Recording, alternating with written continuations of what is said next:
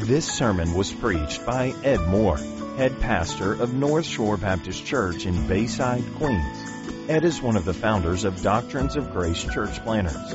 North Shore Baptist Church has planted five churches since 2005. You can find more sermons from this series and many others at www.ns-bc.org. Please feel free to distribute this sermon to friends and family, but please do not charge for those copies or alter the content in any way.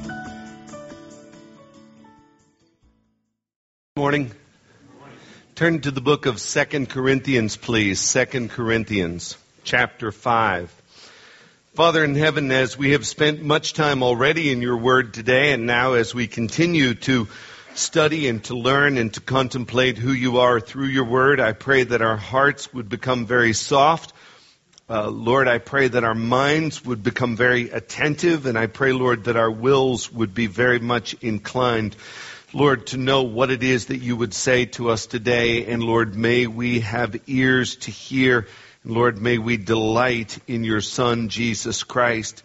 We thank you, Lord, for the doctrine of the Trinity. And now, Lord, as we study what perhaps is a complicated subject for some, I pray, Lord, that you would give us clarity. I pray that you would give me compassion, Lord, for the people to whom I speak and passion for the subject. And Lord, I pray that this would be an act of worship. And so Lord, give us understanding and at the end of our study today, may we love Christ more than we have ever loved him before.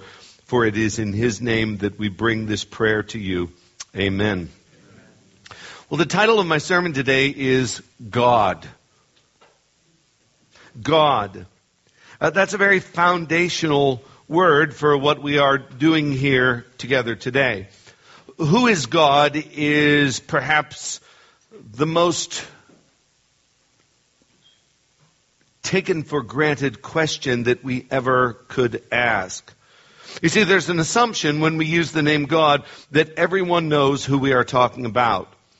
Uh, if I were to ask everyone to pull out their bulletin today and quickly write down the answer to the question, who is God, and then to give you five minutes to work on it, and then to collect your papers and to read aloud all of the answers, what would I be reading? Uh, would some of the responses be unclear? Would some of them be ambiguous? Would some of them just be plain wrong? None of the responses would be exhaustive for who has known the mind of our God. No one's going to be able to write down everything about God. But one would hope in a church that professes to believe in God that the majority of the people would accurately be able to tell you who He is. Now, as I said, this is a very foundational topic. God. The best definition that has come to us in the past 1500 years comes from the Athanasian Creed. I won't be reading all of it today. Uh, I'm going to read, though, a helpful portion of it. Listen as I read part of the Athanasian Creed. That we worship one God in Trinity and Trinity in unity, neither confounding the persons nor dividing the substance. For there is one person of the Father, another of the Son, and another of the Holy Spirit. But the Godhead of the Father, of the Son, and of the Holy Spirit is all one. The glory equal, the majesty co-eternal. Skipping down a little bit, it reads, So, the Father is God, the Son is God, and the Holy Spirit is God, and yet they are not three gods, but one God. Skipping a little bit more, it reads, And in the Trinity, none is before or after another. None is greater or less than the other, but all three persons are co-eternal. So that in all things, as is aforesaid, the unity in Trinity and the Trinity in unity is to be worshipped. He therefore that will be saved must think thus of the Trinity. End quote. Now, you might not be able to state it as clearly and as thoroughly as that. I know that I myself would not be able to do that. But generally speaking, it is very important that you do understand that there is one God, and this one God exists in three distinct divine persons the Father, the Son, and the Holy Spirit. Now, much confusion arises when we hear the English word God and automatically assume that it is referring to God the Father, the first person of the Trinity. Now, sometimes that is the case. Sometimes when you read the word God, it is referring to God the Father. However, sometimes the English word God is referring to Jesus Christ, the second person of the Trinity, and sometimes the English word God refers to the Holy Spirit, the third person of the Trinity, and sometimes when we read the English word God, it is referring to all three members of the Trinity at the same time, the Father, the Son, and the Holy Spirit. But even if one is able accurately to identify which member or members of the Trinity or the Godhead, and by the way, when someone uses the word Godhead, it's just a fancy way of saying the Trinity, the three in one. When someone is able to read the word God and to know which member or members of the Godhead to whom the English word God applies in all cases, you still cannot even begin to grasp the unfathomable mystery of the Trinity. And every single attempt to present an analogy or an illustration which clarifies the mystery of the Trinity not only falls short, but it actually will degenerate into heresies when they are carried out to their logical conclusion. God is not going to be comprehended. You've heard people say that the Trinity is like a three leaf clover, or that the Trinity is like H2O. It's liquid water and ice solid and vapor gas, but it's all H2O. Or one man can be at the same time uh, a father and a husband and a son. Those are not only bad analogies, uh, these, if you take them to their logical conclusion, end up being heresies. If you would like to study this further, I will direct you to YouTube. And you can look up this video. It is called Lutheran Satire Trinity Bad Analogies. Lutheran Satire Trinity Bad Analogies. And you will find two very astute Irish theologians who can explain what I'm saying. But for our purposes today, what I would like us to do is to briefly explore how the members of the Trinity operate with reference to the doctrine of union with Christ. In other words, is union with Christ a Trinitarian doctrine? And if so, how important within the Godhead is the doctrine of union with Christ. But first, let me place this study of union with Christ in context. We are working our way through the New Testament book of 2 Corinthians, chapter by chapter and verse by verse. And we've come to chapter 5, verse 17. In this verse, we find a tiny little phrase, in Christ. In Christ. Listen as I read chapter 5, verses 16 and 17. From now on, therefore, we regard no one according to the flesh, even though we once regarded Christ according to the flesh, we regard him thus no longer. Therefore, if anyone is in Christ, he is a new creation. The old has passed away. Behold, the new has come. And a few weeks ago, I explained these verses in their context. And it means, in context, that one who is a new creation will evaluate ministers and ministries by a new standard. The old way of judging is gone. The new has come. And what is it that brings about this change of thinking, this paradigm shift in our minds, the change from the old to the new? Well, it is union with Christ, being joined to Christ, or as it is expressed so succinctly in this verse, in Christ. What does it mean to be in Christ? Now, this question has been captivating my thinking and my study for over a month now, due in large part to a book that my daughter Savannah gave me by Marcus Johnson entitled One with Christ. And we, as you know, have been studying it here in our Sunday morning worship gatherings for the past few weeks. The, the, the question has captivated my thinking. Now let's review what we studied last week. Last week we did a Bible study on the doctrine of salvation.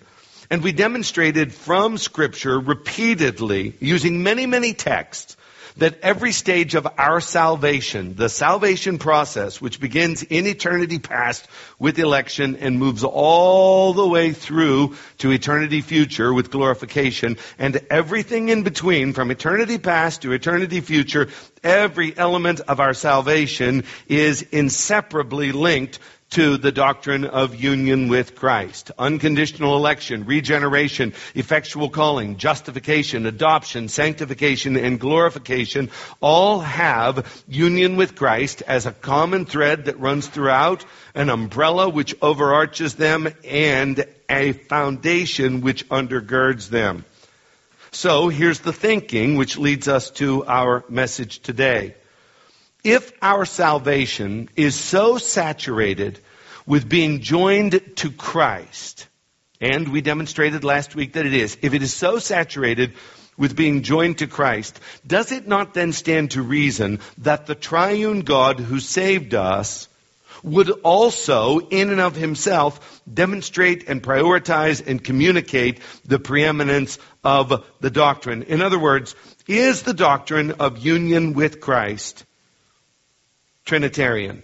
Is the doctrine of us, the elect, being joined to Christ, clearly Trinitarian? Now, once again, I'm going to be relying heavily upon the research of Marcus Johnson, who wrote the book One with Christ, to help me out. And let me start off by giving you a very clear and a very succinct quote from him about the Trinitarian aspect of union with Christ.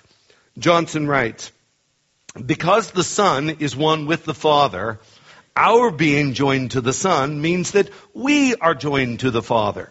And because the Spirit exists as the bond of communion between the Father and Son, He, speaking of the Spirit, brings us into that communion by uniting us to Christ, end quote. And I never saw this before. Even though I preached on the verse that I am about to tell you about as recently as last year during Good Friday, I never saw this before, but it's clear in 1 Peter 3:18.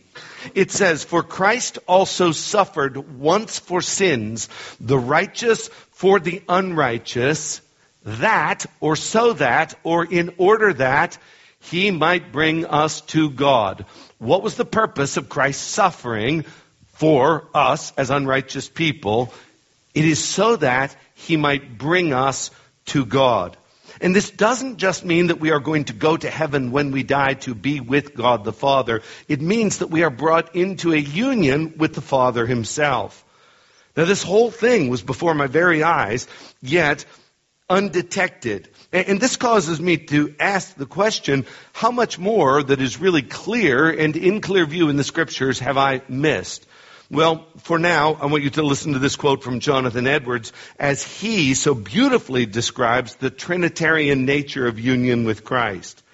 Edwards writes, there was, as it were, an eternal society or family in the Godhead in the Trinity of per- per- persons. It seems to be God's design to admit the church, that's you and me, the elect, the saved, to admit the church into the divine family of his son's wife. End quote. In other words, there's this beautiful heavenly family, Father, Son, Holy Spirit, and for some reason, it seems as though God is incorporating us into this family. And it's more than, as I said, just a ticket into heaven. It is a vital union with a person.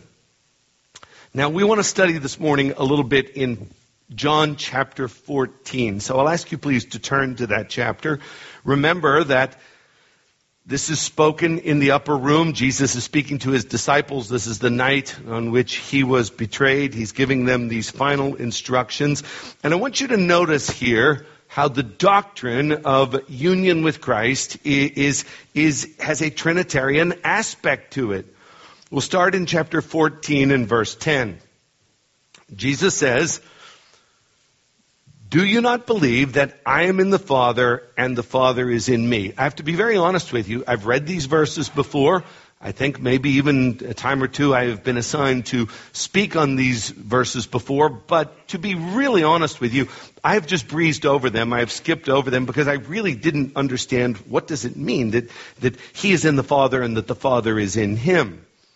And then the next verse, chapter 14, verse 11. Believe me that I am in the Father and that the Father is in me. Now there it is again. The union between the Father and the Son. It's foundational and it is undeniable. And if you grasp that, that, that Jesus Christ the Son is distinct from God the Father, but yet they are in union with one another. Now you move on to what Jesus says later in the chapter, chapter 14 verse 20. He says, in that day, you, speaking of believers, those who are the elect, the disciples, and those that will come after the disciples, in that day, you will know that I am in the Father, and you in me, and I in you. There's a union there. And then down to verse 23. If anyone loves me, he will keep my word. And my Father will love him. And we, who is the we there? We is the Father and the Son. And we will come to him and make our home with him. So you see that when we are linked to Christ, when we are in union with Christ, we are, by extension, in union with the Father. These, cl- these verses clearly state that there's a union between God the Father and Christ the Son. And when we are joined to Christ, we are also joined to the Father because He is joined to the Father. And so when you look at it that way, and consider this verse, the most popular verse in John chapter 14, maybe one of the two or three most popular verses in all the Bible, does this whole concept of union with Christ, giving us union with the Father, make this verse, chapter 14, verse 6, more clear? Does it not give it more power? Does it not give it more flavor? Does it not give it more meaning when we read these words?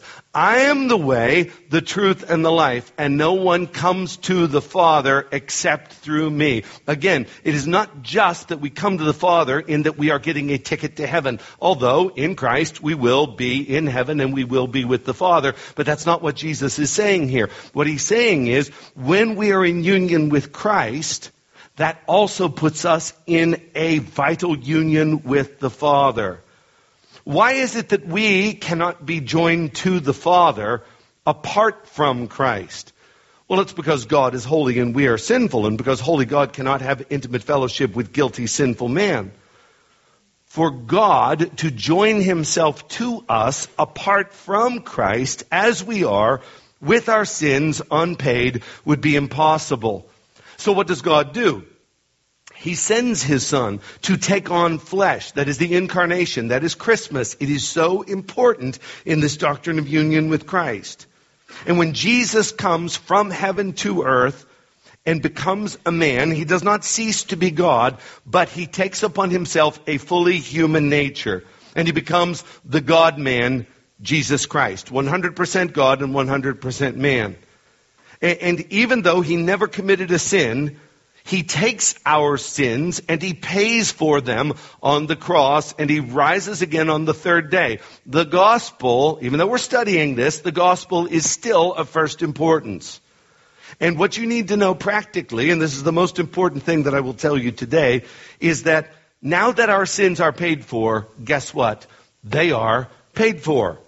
And as such, we can be joined to a holy Father. Why? Because our sins are gone and we possess the righteousness of Christ. In other words, Christ has brought us to God. I am the way, the truth, and the life, and no one comes to the Father but by me. That is by union with me. And I've always understood that being in Christ gets me into heaven when I die, and that God the Father is no longer angry with me. I've, I've always understood this, but what I did not grasp is that I now, by virtue of being joined to Christ, am also joined to the Father. Now, it is not a direct, unmediated union. Uh, let me state that another way. You don't just get to be friends with God on your own, apart from Christ. And, and when people think that way, that, that, that, that uh, of, of the fatherhood of God and the brotherhood of man, and, and, and, and, and they start to think about our relationship with God not being mediated through Christ, it, it, causes them indiscriminately, willingly, with warmth, probably their well meaning and sentimentality, to say things like, God loves you. Just indiscriminately to everybody, God loves you, or, or God loves us all. No, He doesn't. He does not. He loves His Son, and He loves His elect who are in His Son.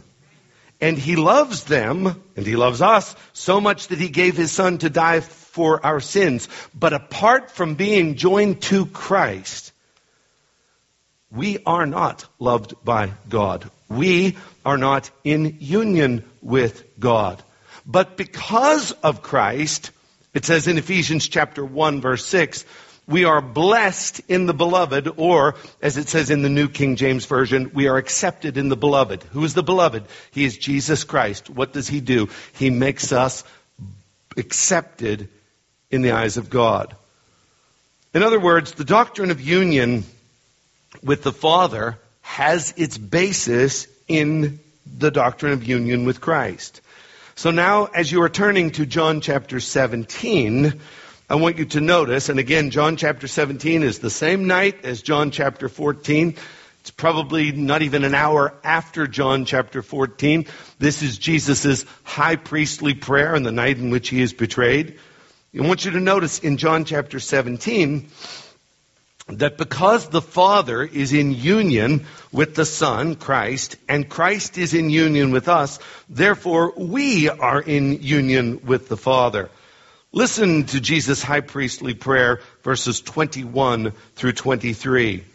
That they, the they there is referring to his disciples and those who will come after his disciples, that is, you and me, if we are born again, that they may all be one. How? Just as you, Father, are in me and I in you.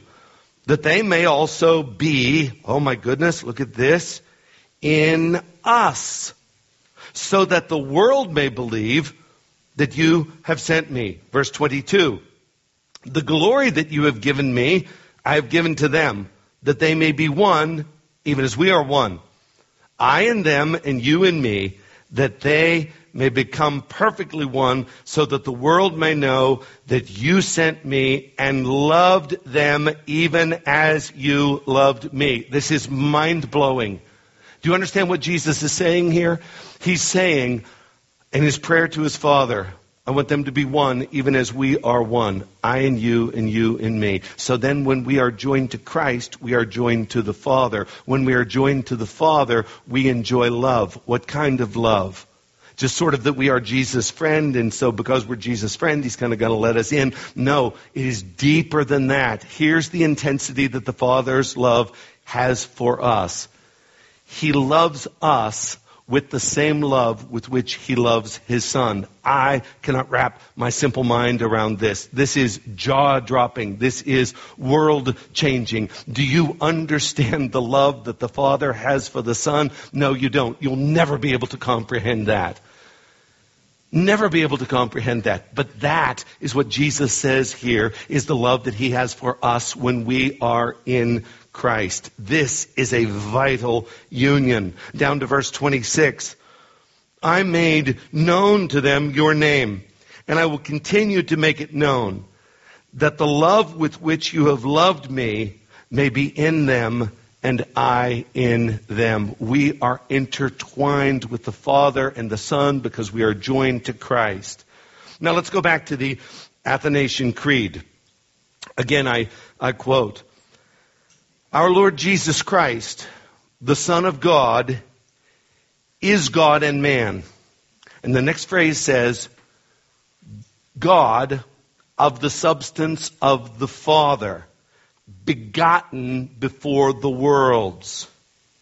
And man in the substance of his mother, born in the world. Let me just stop right there. Every Christmas we attempt to sing the second verse of O Come All Ye Faithful. In it, there are the most unsingable words in our entire hymnal. The words do not match up with the notes, but it is the most profound, correct theological statement that we have in our entire hymnal, and that is that Jesus is begotten, not created, very God of very God. Perfect God and perfect man of rational soul and human flesh subsisting. Again, you're not going to be able to say it as well as the Athanasian Creed, and, and neither am, all, am I. But do you understand that he is fully God and that he is fully man? And that as man, he comes and he can be united to us. And so when we get to the year AD 451, to the Council of Chalcedon, and they come up with this idea of the hypostatic union of Christ. Don't let that word scare you. The word hypostatic just means personal, okay? It is the doctrine that Christ is one divine person with two natures, fully God and fully man. So it is the personal union of a divine nature and a human nature in the person of Christ. Okay? That's not just good theology. That's not just good church history. It is extremely practical. And let me explain to you why the hypostatic union is so practical. He, Jesus Christ, is one person, and we are united to Him by faith. I think you've got that so far. How can we be united to Him? It is because of His humanity. It is because of the incarnation. But when we are united to Christ in His humanity, we are not united to half of Him. We are united to all of Him. For He is one person, and to be united to Him is to be united to all of Him. And when we are united to Him in His humanity, we are united to God because of His deity, because in His deity He is united to the Father. And that's why we should always never hesitate to stress 1 Timothy chapter 2 verse 5. For there is one God and one mediator between God and man, the man Christ Jesus. Why does it not say there is one God and, and one mediator between God and man, the God Christ Jesus? Because that would I guess theologically be correct because Jesus is God. The reason that we don't say that and the reason that Paul didn't say that is because we are joined to Christ in his humanity. It is the man Christ Jesus that brings us to God. He bore in his body our sins upon the tree. Now I think this goes without saying, but I'm going to say it anyway. Being united to Christ, and therefore, by extension, being united to the Father, does not mean that we become God or become part of the Godhead. But I think you knew that. But if you want to go home today and someone asked, what did you learn in church today? You can tell them, well, I learned that I wasn't God. So that's, that's nice to know.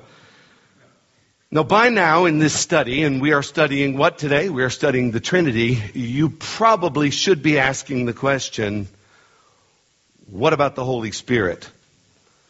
How does the Holy Spirit prioritize the doctrine of union with Christ? How does he function within the doctrine of union with Christ?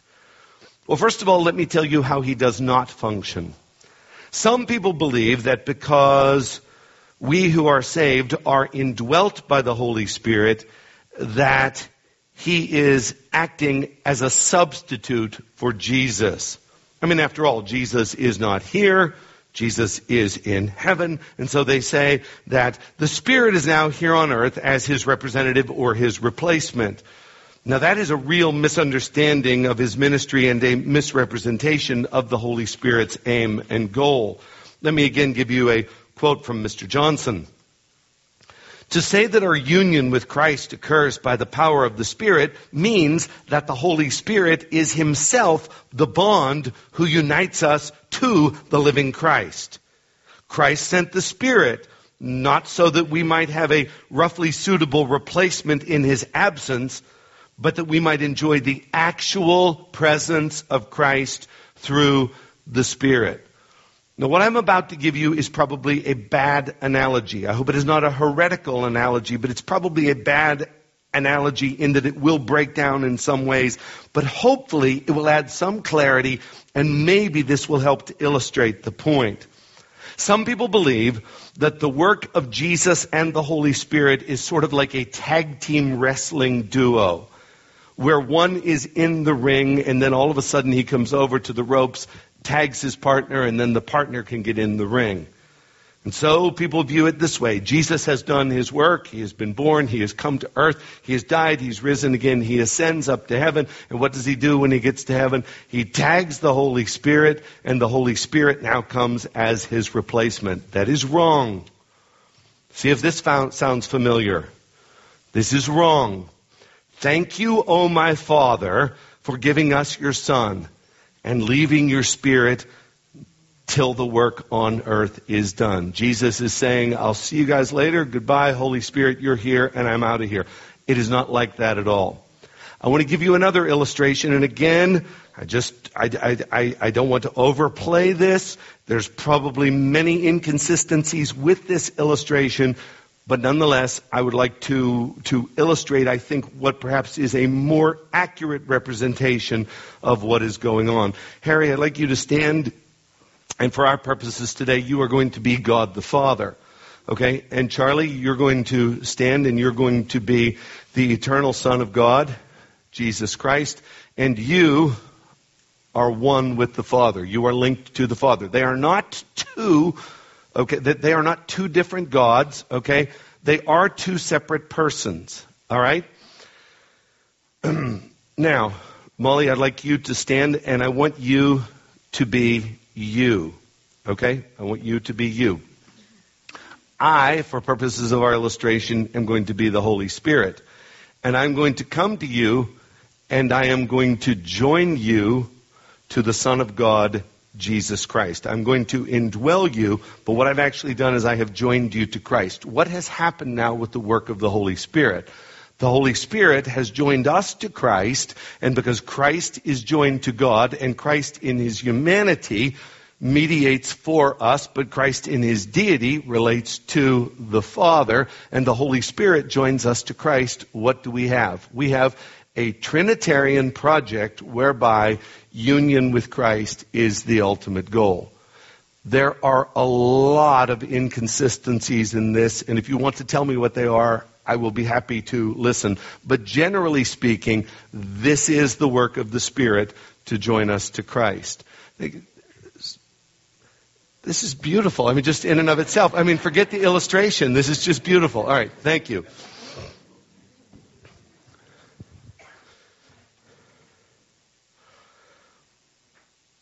Listen again to this quote from Johnson as he explains the work of the Spirit in joining us to Christ. Christ's sending of the Spirit uh, seems that, or means that through the indwelling of the Spirit, Christ is in us and we are in Him. Jesus did not send an alternative, but His very presence through the Spirit. Now I want to speak practically to you. I want to tell you when the Holy Spirit is not at work. The Holy Spirit is not at work when the emphasis is on the Holy Spirit. Anytime you hear about a Holy Ghost revival, or you hear about some sort of moving of the Spirit, whereby the Spirit is the emphasis in the moving, you know that the Holy Spirit is not in work, at work. Why? Because it is the job of the Holy Spirit to magnify Christ. That is not to say that we can't study the Holy Spirit. That is not to say that we should not worship the Holy Spirit. We must worship Him as God. But his job is to point us to Jesus Christ. John chapter 15 verse 26. But when the helper comes, whom I will send to you from the Father, the Spirit of truth who proceeds from the Father, he will bear witness about me. John chapter 16 verse 14. He will glorify me, for he will take what is mine and declare it to you. Do you see that the work of the Holy Spirit is to join us to Christ? Listen to this quote by J.I. Packer. He says the distinctive, constant, basic ministry of the Holy Spirit in the new covenant is to mediate Christ's presence to believers. End quote. But how is it that the Holy Spirit as is at work in our union with Christ? Well, the illustration that Scripture gives us is baptism, immersion. The immersion of the Holy Spirit is a baptism into Christ. It is so important that you understand this. First of all, 1 Corinthians chapter 12 verse 13. For in one spirit we were all baptized into one body we were dipped, we were dunked, we were immersed into the body of Christ. How? By the Holy Spirit. Romans chapter 6 verse 3. Do you not know that all of us who have been baptized, dipped, dunked, immersed, not talking about water here, into Christ, Jesus were baptized into his death. And two verses later, Paul writes in Romans 6 5, For if we were, have been united, wow, there it is, union with Christ, if we have been united with him in a death that is like his, we shall certainly be united with him in a resurrection that is like his. Do you see what's going on here? If we know that the Spirit is the one who is doing the baptizing, Hang on, it might be a little hard to grasp because it, it, there's a chain of thoughts that's going on here, but, but try to grasp it. If we know that the Holy Spirit is the one who was doing the baptizing, and that the baptizing is into Christ's death. And two verses later, it's clear that baptism into Christ's death is synonymous with being united to Christ. We can say with absolute certainty that we are united to Christ by the work of the Holy Spirit. Put it all together, and what do you have? Here's what we've learned today. There is one God who exists in three persons. The Father is united to the Son. The Spirit unites us to Christ. When that happens, we are united to the Father as well. One more quote from Johnson, speaking of the work of the Holy Spirit. The Holy Spirit, who conceived the incarnate Christ, also conceives us anew, causes us to be born again, if you will, by incorporating us into the one who is life in himself. End quote. And so the triune God is working in perfect harmony and they are committed to our union with Christ. And so let's take the last two weeks and let's put them together. What did we learn last week? We learned that the totality of our salvation has as its undergirding, as the umbrella over it, and the thread that runs through it, union with Christ. Everything about your salvation, all the way from election to glorification and everything in between, has a direct link to union with Christ. What did we learn today? We learned that there is one God who exists in three persons and that all three of those persons are working together in perfect concert and harmony to bring the elect into union with Christ. And when that happens, there is a benefit at the end, and that is that we are joined to our Heavenly Father, and He then loves us as much as He loves His own Son. So, whatever it means to be in union with Christ, you've got to know, just based upon the past two weeks, that it is really important. But somebody might be asking the question what does it mean to be in union with Christ anyway? For an explanation of that, I read you an email that I received this week. This email came from our missionary, Pavel Steiger, in Prague. Um, he and his wife Clara are serving there, and we've supported them for many years. Listen as I read you the email that I received this week. Dear Ed and Anna, this is Pavel Steiger of Prague. Last evening I was listening to your sermon concerning union with Christ. Excellent! Exclamation point. However, I was quite surprised that this doctrine is not frequently taught or understood stateside. After I was born again, I immediately understood the union with Christ, though I never used that fancy word, union. Ed, languages are intricate. In Czech, one cannot miss the union with Christ simply because of grammar. English does not decline nouns.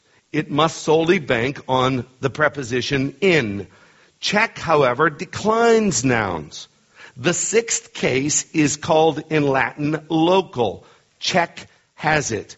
It localizes the noun. Thus, where the English says in Christ, Czech says V Christu. See the ending U? No Czech can misunderstand it. It means locally inside Christ.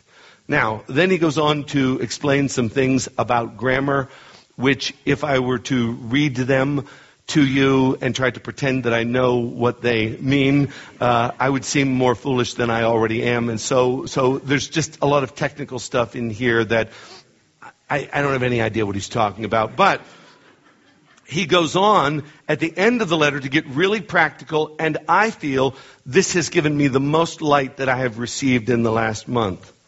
Here's what he writes.